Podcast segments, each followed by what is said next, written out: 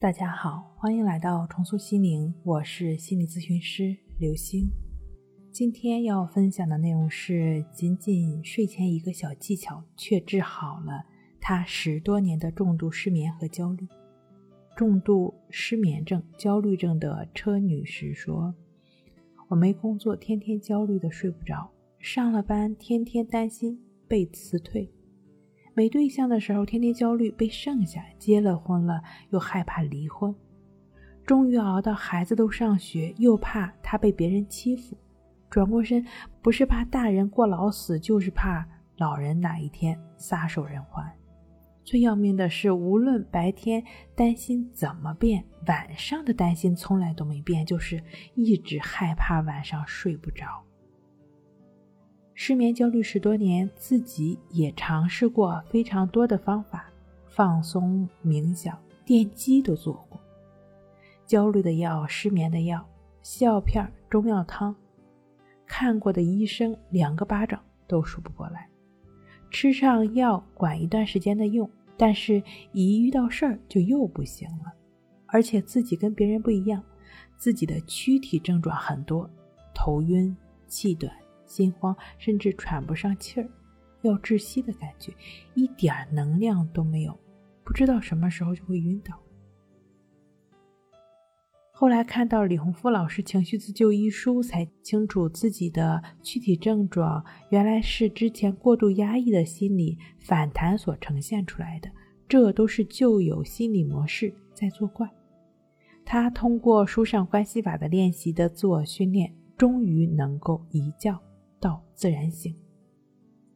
其实啊，在我咨询过程中遇到的焦虑失眠的人类型，基本上分为以下的三种。第一种失眠的类型就是入睡困难的，十点钟上床，十二点还没睡着，在入睡这条路上需要花费非常多的时间。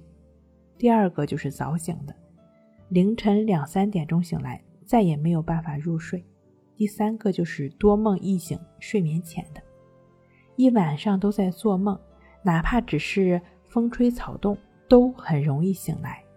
有人说，越长大烦恼越多，会担心很多事儿，想变得更好，可白天再努力也满足不了上进心。每当晚上就开始纠结白天浪费掉的时间，越来越在乎一些小事儿。明知无所谓，却一直放不下，耿耿于怀。一方面觉得好像生活中的一切都特别难，另外一方面又为自己的无能自责、内疚和悔恨。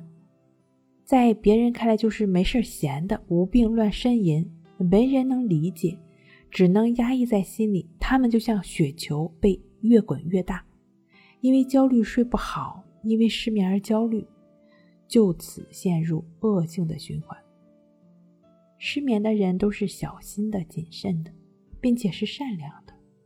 正是因为自己受过伤，所以才不想让别人再受苦。他们宁愿压抑自己，默默的承受，对别人无限的宽容，对自己无限的苛刻。但每个人的承受荷载都是有定量的，超载了，身体会坏，精神会崩。因此，在解决失眠的焦虑之前，你必须要深刻而又清醒地认识到：我们首先得先好好照顾自己，要对自己更宽容，要允许自己的愤怒和怨恨，要允许自己无法满足别人的需求，要允许自己无法完全的满足别人。我不是超人，我只是一个普通人。在解决失眠和焦虑之前，首先要好好的。对待自己，这是疗愈心理问题的第一步。当自己内心有爱自己的响应和感触时，技巧和方法才能事半功倍。再者呢，就是解决害怕焦虑失眠本身，自己总是跟自己作对，潜伏的恶魔总会在你刚睡着的时候出来吓唬你，让你不敢睡。想要解决失眠，根本还是要解决这个怕。怕其实是你自己对自己的保护。你可以思考一下，什么时候会怕呢？遇到危险的时候，哪怕触摸到一点点危险的触角，就会不由分说地启动保护机制。这是我们身体卫兵在保护我们，以免受到伤害。只是他的反应有点过度，把一点想法、一点念头等同于事实。正念训练是针对反刍思想的干预，把那些干扰你、影响你心情、打扰你睡觉的想法和画面通通的干掉。它是如何起作用的呢？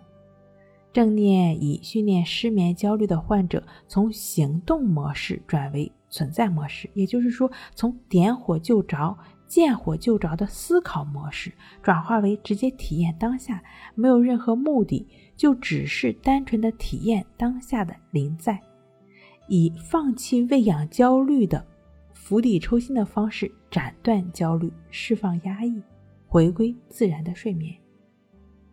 关系法的练习就是正念训练中最简单有效的一种，将注意力放在鼻孔的呼吸上。